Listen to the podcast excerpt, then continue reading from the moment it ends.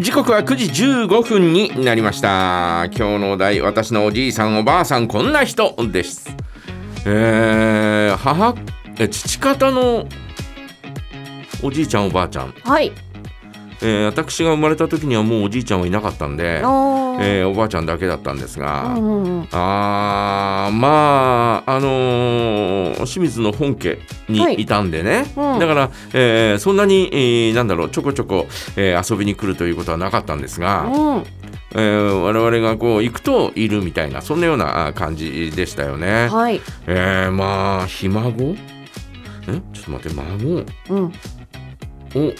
よく背負って、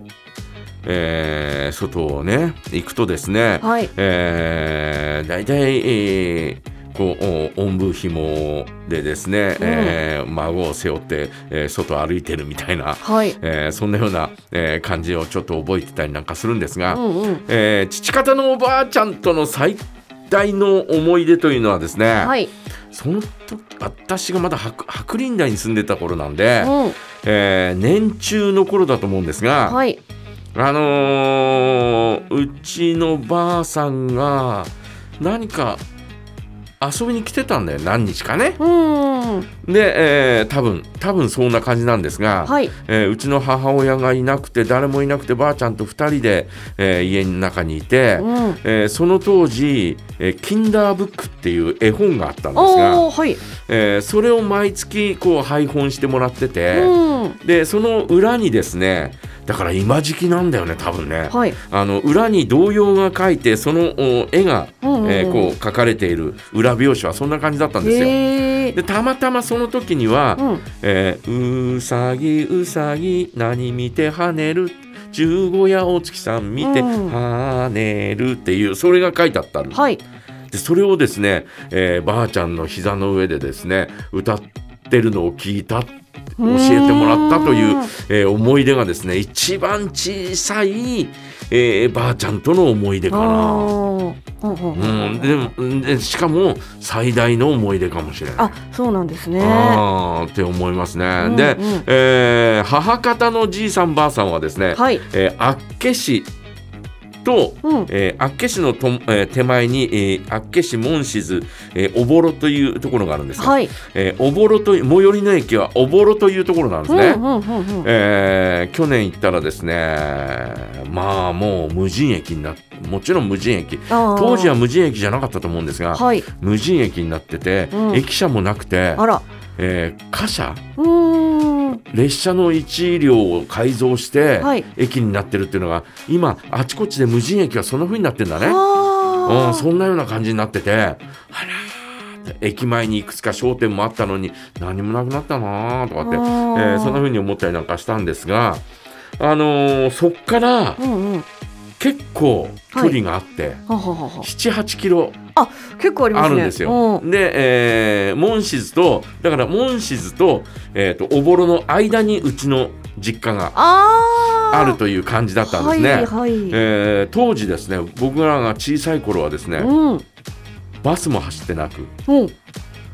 だから、ううんちのじいさんは、うん。あのー若い頃に足を怪我をしていて、あはいはい。あのーちょっとおこう足を、えー引きずるような歩き方をするんですうが、ん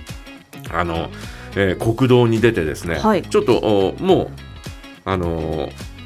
家からふっと出たら敷地を出たらもう国道なんですよ。おお。で国道も当時はですね、うんえー我々が小さい頃だよ、うん。えーうちのじいさんは僕が18の時に亡くなってるんで、はい。えー小さい時の思い出としてはですね、あのー国道に立ってですね、うん。行きたい方向に行く車に向かってですね、はい。頭下げてですねええ。乗せてもらうっていう、へえ。まあ、当時は結構そういうのが当たり前ヒッチハイクみたいなあそれじゃないといけないんだもん厚岸行くにあ。うも、んう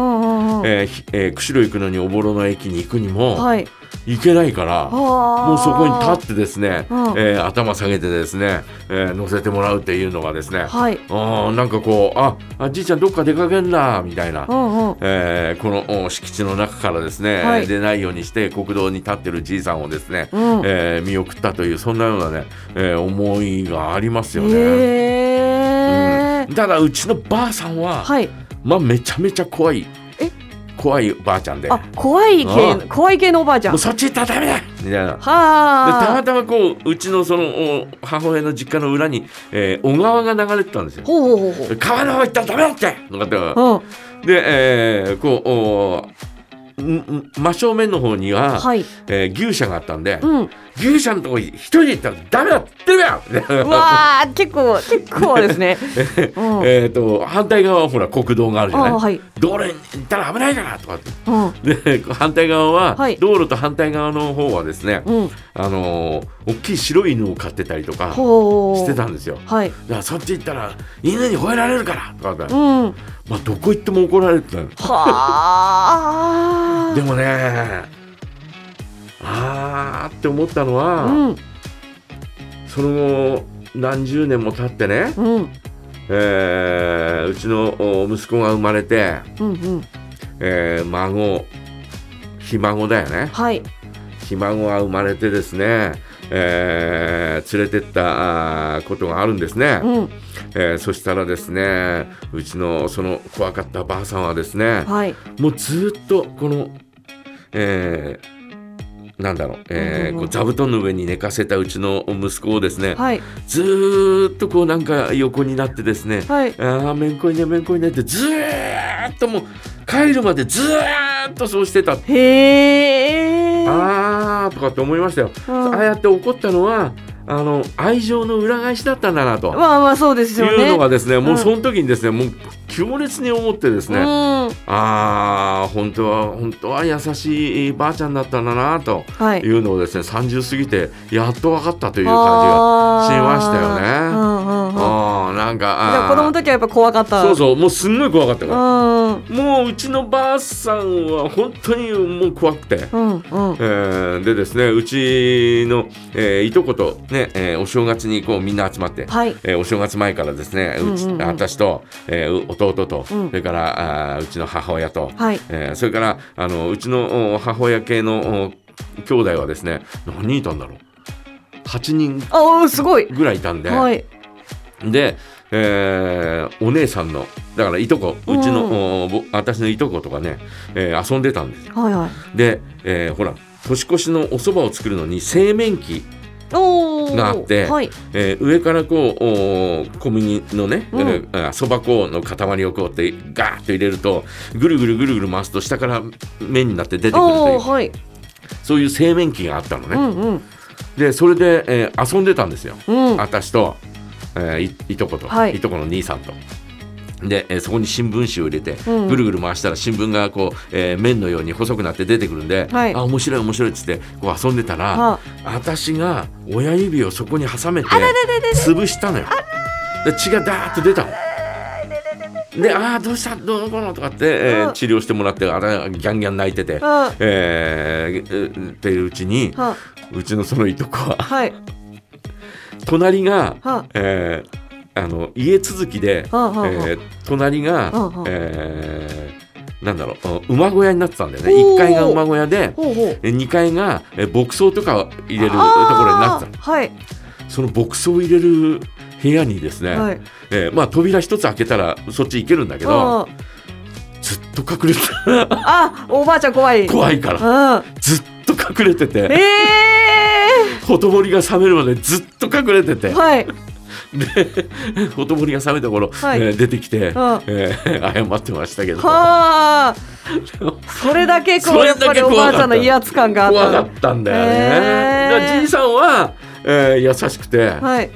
お何来たか」みたいななんかもうすんげえどっから声出してんのっていうんうんうんうんうじいちゃんじいちゃんで、はい。で私小さい頃あのうちの弟が生まれるのにうんうん。 2週間ぐらいちょっとこう、えー預けられたりなんかしたあんあですー、ね。はいはいはい。えーの時にはですね、えー当時発売したばかりのマーブルチョコレートというの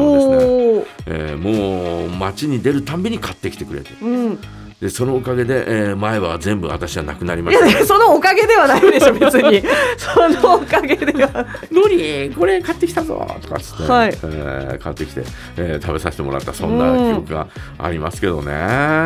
えー皆さんのおじいちゃんおばあちゃんはどんなおじいちゃんおばあちゃんだったんでしょうか、はいねえー日常のことでもいいですしこんな経歴持ってたんですみたいなね、うんえーそんな話でもよろしいですのでぜひ送ってください。はいメッセージはジャガアットマークジャガドット FM からこれお送りくださいお待ちしております吉田山田日々